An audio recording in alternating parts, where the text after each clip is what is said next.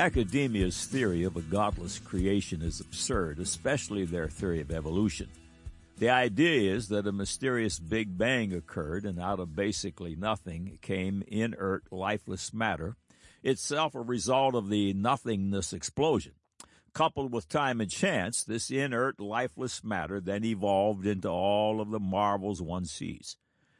This so called theory has always raised its share of eyebrows.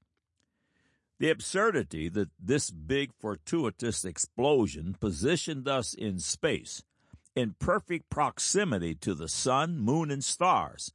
How about the, the amazing uh, life protecting, unique to Earth ozone layer?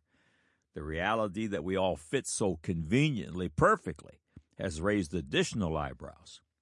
The absurdity that the human brain in all its majesty somehow evolved out of this big bang, or that the dinosaur is now a hummingbird, the water buffalo evolved into a whale, and your first cousin, the banana, has been relegated to second cousin to make room for your real first cousin, the mushroom.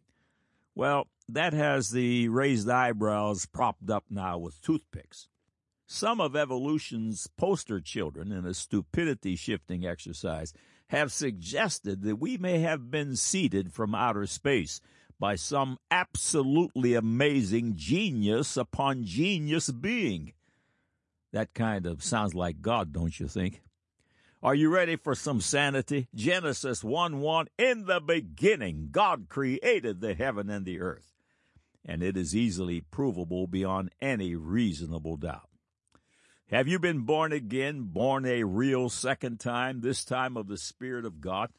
Isn't it time to shed all the foolishness and absurdities and begin a brand new life built upon a sure foundation?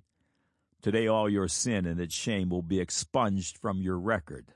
Today, all of Satan's bondages will be broken, no matter how big and bad they may seem. Today, your soul is in your own hand.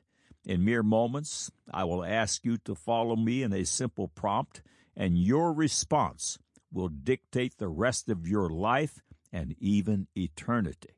Remember, your soul is in your own hand. Here we go. Here's the prompt. Click on the Further with Jesus for childlike instructions and immediate entry into the kingdom of God. Now for today's subject. God said 1 Timothy 3:16, and without controversy, great is the mystery of godliness. God was manifest in the flesh, justified in the spirit, seen of angels, preached unto the Gentiles, believed on in the world, received up into glory. God said, 1 John chapter 3, 1 through 3, Behold, what manner of love the Father hath bestowed upon us, that we should be called the sons of God. Therefore the world knoweth us not, because it knew him not. Beloved, now are we the sons of God, and that it doth not yet appear what we shall be, but we know that when he shall appear, we shall be like him, for we shall see him as he is. And every man that hath this hope in him purifieth himself even as he is pure. God said, 1 John chapter 1 verse 5, This then is the message which we have heard of him and declare unto you, that God is light, and in him is no darkness at all. Man said, I know everything I need to know, and it certainly didn't come from your Christian Bible. I looked it up on my phone. You Bible thumpers need to get on with it. You do know this is the 21st century, don't you? Uh oh. Uh oh. Where's my phone? I can't find my phone. What do I do now? I'm lost without my phone. Help me foolishness. Now, the record. This is the fifth feature in the God Said, Man Said series, Seven Greatest Mysteries for a Man to Know. Godliness is the mystery as defined in 1 Timothy 3.16, and without controversy, great is the mystery of godliness. God was manifest in the flesh, justified in the spirit, seen of angels, preached unto the Gentiles, believed on in the world, received up into glory. Godliness is simply defined as God-likeness, or even more simply, becoming one with God's Word. This is a very defined process by which godliness is accomplished. The process begins at the place Jesus calls born again in John 3 3. Born again is the first mystery in this series, and it is the greatest mystery and the greatest miracle of all time as far as the sons and daughters of Adam are concerned. Everything in the faith revolves around this marvelous event that can only be spiritually understood, for it is not of this world. Born again is not joining a physical church. Born again is not turning over a new leaf, but a new and very real, even everlasting life. Born again begins in a miracle. If you are yet to be born again, the information in this feature will be uh, incomprehensible, but to the blood bought, it will be magnificent, childlike revelation. At born again, the sonship that was lost to us as a result of Adam and Eve's sin is restored unto us in the last Adam, 1 Corinthians 15:45, Jesus Christ the righteous, the only begotten Son of God. The mystery of godliness begins in Genesis 1 26 and 27.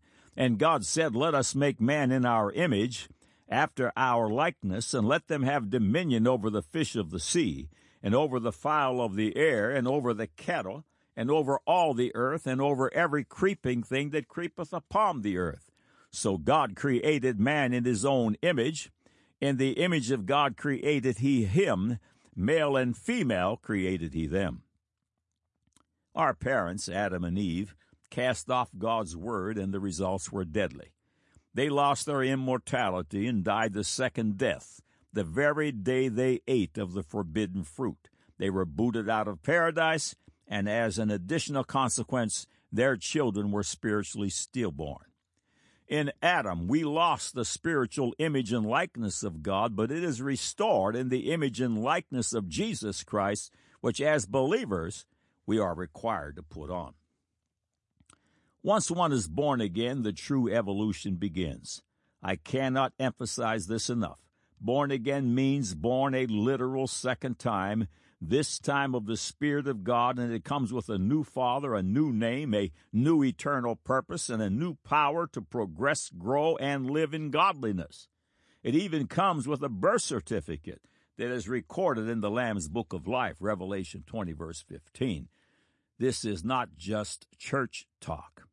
2 Corinthians 5:17 Therefore if any man be in Christ he is a new creature Old things are passed away. Behold, all things are become new. This is the place where the evolution of godliness begins. Born again. Terminologies employed in God's Word are childlike and laden with keys to the mysteries, just like born again simply means born a second time. From the day of your salvation, the death of the carnal nation begins and godliness grows. Consider some of these terminologies. Quickened, Quicken means to make alive. Remember, we were sold in sin from conception. Psalms 51 5 Behold, I was shapen in iniquity, and in sin did my mother conceive me. Ephesians 2 verse 1 And you hath he quickened who were dead in trespasses and sins. This is born again, where new life begins. Godliness is now begun. Water baptism. Romans chapter uh, 6, uh, verses 3 and 4 Know ye not that so many of us as were baptized into Jesus Christ were baptized into his death? Therefore we are buried with him by baptism into death, that like as Christ was raised up from the dead by the glory of the Father, even so we also should walk in newness of life.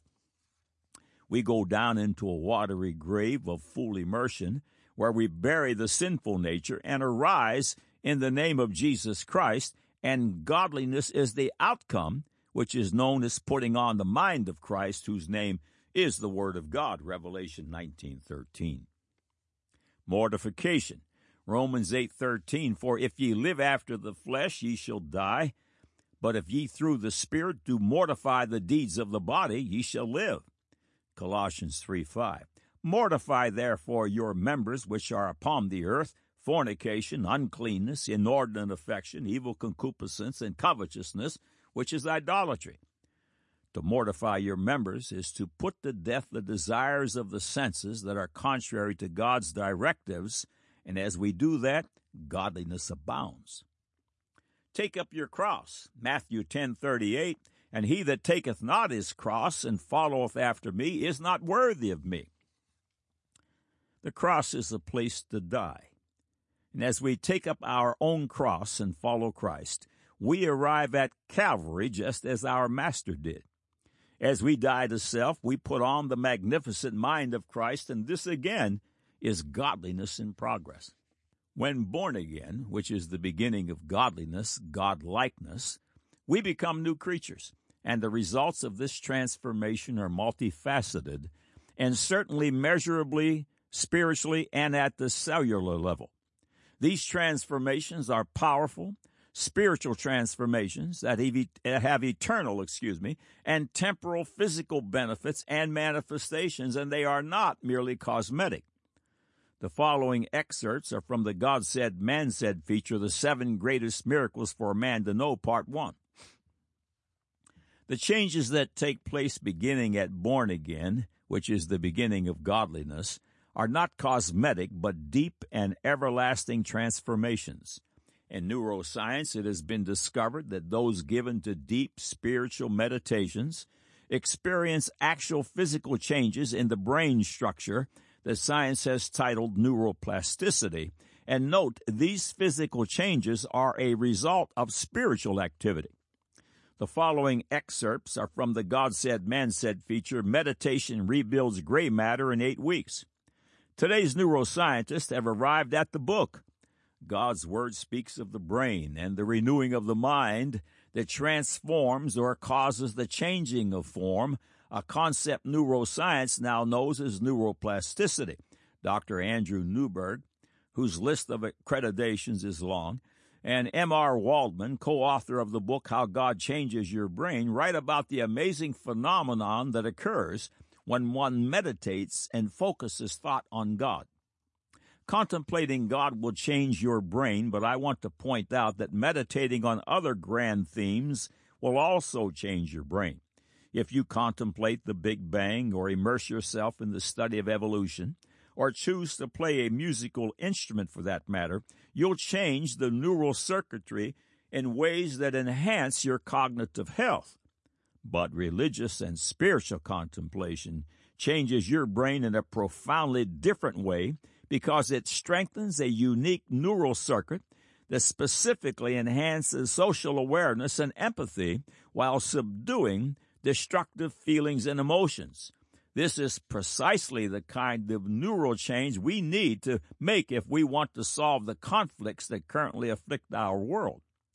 And the underlying mechanism that allows these changes to occur relates to a unique quality known as neuroplasticity, the ability of the human brain to structurally rearrange itself in response to a wide variety of positive and negative events End of quote. Today's concept of neuroplasticity confirms perfectly Romans 12, 1 and 2. I beseech you, therefore, brethren, by the mercies of God, that ye present your bodies a living sacrifice, wholly acceptable, acceptable unto God, which is your reasonable service.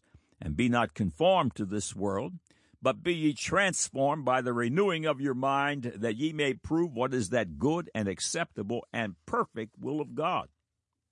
Notice that the mind is renewed, transformed, which means to change form.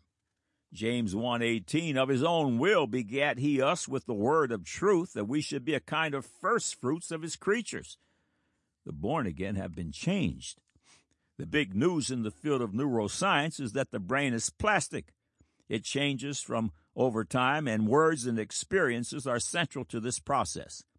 Thousands of years before neuroscience was even conceived, God declares this principle over and over again in His Word. The godly renewing of the mind, making new the mind, actually transforms your entire being mind, heart, body, soul, and spirit. This process, through a very dramatic, life changing experience, is what Jesus Christ calls born again. The words of God renew the mind and we are transformed. Webster's 1828 American Dictionary of the English Language defines transform to change the form of, to metamorphose. Metamorph- metamorphose is defined to change into a different form. Again, Webster defines it in theology as follows change the natural disposition and temper of a man from a state of enmity, war, uh, to God and His law, into the image of God, or into a disposition and temper conformed to the will of God. End of quote. The call to put on the mind of Christ, to put on His words, is the call to be transformed into the likeness of God. God changes our entire being with words, His. This is the mystery of godliness at work. So neuroscience now understands that the brain can be transformed. The Word of God, the foundation of all that is true, proclaimed this revelation thousands of years ago. End quote. Proofs of the born again experience are on display in the instantaneous and continuous changes that take place. We are not talking about turning over a new leaf, nay, but a new life. Born again will dramatically change a life. Consider a few examples that demonstrate the mystery of godliness at work. 1. The new birth is so real, it begins with a new father, God, and a new name, a Revelation 2:17 and 3:12. The Father gives his name to his children. We are his namesake, and consequently, all God's children are brothers and sisters. We often address one another this way. Number two, the physical man eats food, the spiritual man eats words. Job 12:11 Doth not the ear try words and the mouth taste his meat? Jesus is the bread that came down from heaven. John chapter 6 verses 31 through 35. Signs of redemption would include a hunger to read and hear God's word, a hunger to fellowship with like-minded brothers and sisters, and a hunger to attend a Bible believing church. Number 3 New entertainment will be sought. When I first gave my life to Christ, a young unsaved lady asked me what I did for fun. I told her I read the Bible, went to church several times a week, sang praises unto God, fellowship with the saints, and witnessed to the lost sons and daughters of Adam. She looked at me incredulously. I gave her this example. If you went to the funeral parlor and placed a beautifully prepared pot roast dinner under the nose of the deceased, you would get no response. However, if you placed that same dinner under the nose of a construction worker who stopped to pay his respect on his way home, he would dig right in. This lady was not born again. She was dead in trespasses and sins. The joys of the saved are 180 degrees out from the pleasures of sin. Number four, the Bible becomes the born again's entire authority on living. It will direct, how I talk, my vocabulary changes. How I spend my money. How I work. The spouse I choose. The friends I keep. The career I choose. How I rear my children. Even how and what I eat and drink. The words of our Father become the final authority. Number five. A believer's love for God and His kingdom will grow and bloom into a beautiful bouquet. Number six. The ministry of reconciliation 2 Corinthians 5:19 is delivered unto the born again, where they seek out the lost souls of men to bring them unto redemption and usher them into the kingdom of God. Godliness is a progression. End of quotes. Yes, it is true that unless Jesus Christ returns and we meet him in the clouds, 1 Thessalonians chapter 4, we will all die the first death. But hallelujah, we will not die the second. The benefits of godliness are abundant life here, full of hope, love, and promise, and eternal life across the divide. Jesus said in John 10 10, The thief cometh not, but for to steal, and to kill, and to destroy. I am come, that they might have life, and that they might have it more abundantly. The following excerpts are from the God said, man said feature Don't feed the devils. Watch godliness at work. Watch what happens to your body when prayer, a major tool in the process of godliness, is employed. Stress is a killer, and God's plan for shifting stress is truly life and life more abundantly. Coming unto God in prayer and mixing the Word of God with faith yields phenomenal results. Concerning prayer, a subhead in a March 2006 article in the magazine First reads The Silent Dialogue proven to reduce stress hormone levels by 40% and melt away 36% more body fat. The following is an excerpt from that article. To understand the mechanism behind the miracle, we turn to world renowned expert Harry G. Koenig, MD of Duke University, and co author of The Healing Power of Prayer, Baker Books 2003. An ongoing dialogue with a higher power calms the amygdala, the brain's stress serenity command center, he explains. It also increases activity of the brain's soothing alpha waves. This prevents the adrenal glands from releasing a flood of harmful cortisol. In fact, a study from the Shimane Institute of Health Science in Japan found that this type of calming activity reduced cortisol by up to an astounding 40%. That can translate into major weight loss, maintains Shawn Talbott, PhD, author of The Cortisol Connection, Hunter House 2002. In my research, those who reduced cortisol by 20%, lost nine times more weight, including 18% more body fat and 9% more belly fat. End quote. The mega studies have been tabulated regarding the benefits of attending church. Those who attend church at least twice per week live 11% longer, or about eight additional years. That's 2,920 more days where you are sick less often and enjoy faster recovery time should you get sick. Godliness produces life and life more abundantly, just like King Jesus said. The end result of the mystery of godliness is positively, absolutely staggering. Stay tuned in. Proverbs chapter 4, verse 18 But the path of the just is as the shining light that shineth more and more unto the perfect day. I like to think of the path of the just as Route 7 North obedience. Each day we travel 20 miles north towards the light source, Jesus Christ, the light of the world, John 8, verse 12. Each day we grow brighter and refract Christ's light to those who we encounter along the way. When the born again finally reach the end of the road, and it surely does end, they will meet Jesus Christ and we will become as he is. 1 John chapter 3 1 through 3.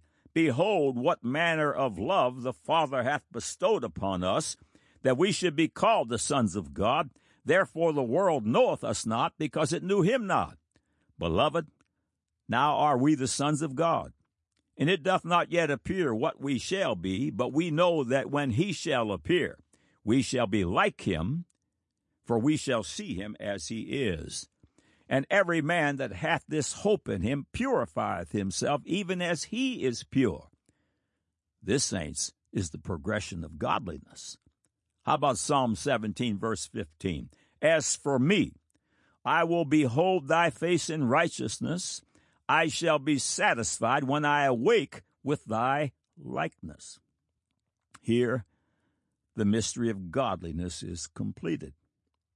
Remember, his likeness, which is complete godliness, is of another sort. Consider these bullet points. Jesus Christ is the Lord of glory, 1 Corinthians 2 8.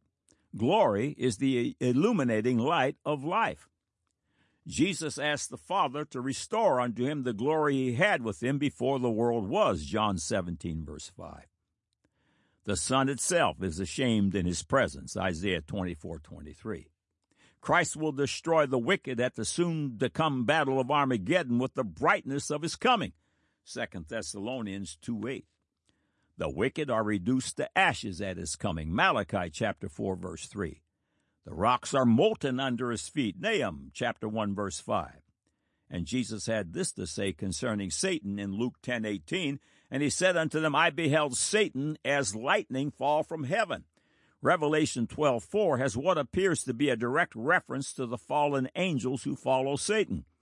And his tail drew the third part of the stars of heaven, and did cast them down to the earth. And the dragon stood before the woman which was ready to be delivered, for to devour her child as soon as it was born.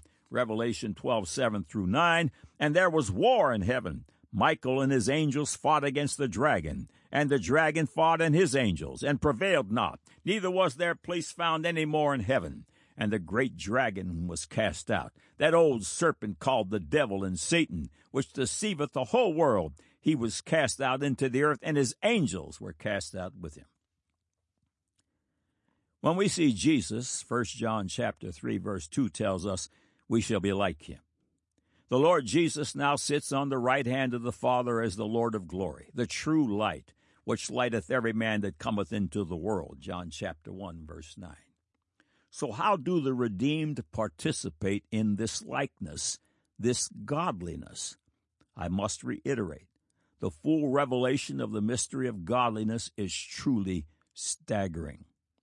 Consider these verses and what a plain childlike reading declares. Keep in mind during your consideration, they are, of course, literal. Colossians chapter 1, verses 12 through 13. Giving thanks unto the Father, which hath made us meet to be partakers of the inheritance of the saints in light, who hath delivered us from the power of darkness, and hath translated us into the kingdom of his dear Son the inheritance of the saints is light in every aspect of the word. Revelation 22 5, and there shall be no night there, and they need no candle, neither light of the sun, for the Lord God giveth them light, and they shall reign for ever and ever. Matthew thirteen forty three, then shall the righteous shine forth as the sun in the kingdom of their Father. Who hath ears to hear, let him hear. Daniel chapter 12, verse 3 And they that be wise shall shine as the brightness of the firmament, and they that turn many to righteousness as the stars forever and ever. 1 John chapter 1 verse 5 This then is the message which we have heard of him and declare unto you that God is light and in him is no darkness at all. God is light and godliness, godlikeness will require similar godly attributes. Jesus said that the redeemed are the light of the world. I thought it interesting that science has measured the energy which is a product of light, and each cell of your body you have two tenths of a volt of electricity. When multiplied by every cell in the body, each human contains the power of a lightning bolt. Saints, prepare for a serious upgrade in light. 1 Timothy 3:16 and without controversy Great is the mystery of godliness. God was manifest in the flesh, justified in the spirit, seen of angels, preached unto the Gentiles, believed on in the world, received up into glory. This same process that played out in Christ's life plays out in the lives of his servants. Street level attributes of practicing godliness would include things like not leaving dirty dishes in the sink. If God wouldn't leave dirty dishes in the sink, then you doing so is ungodly.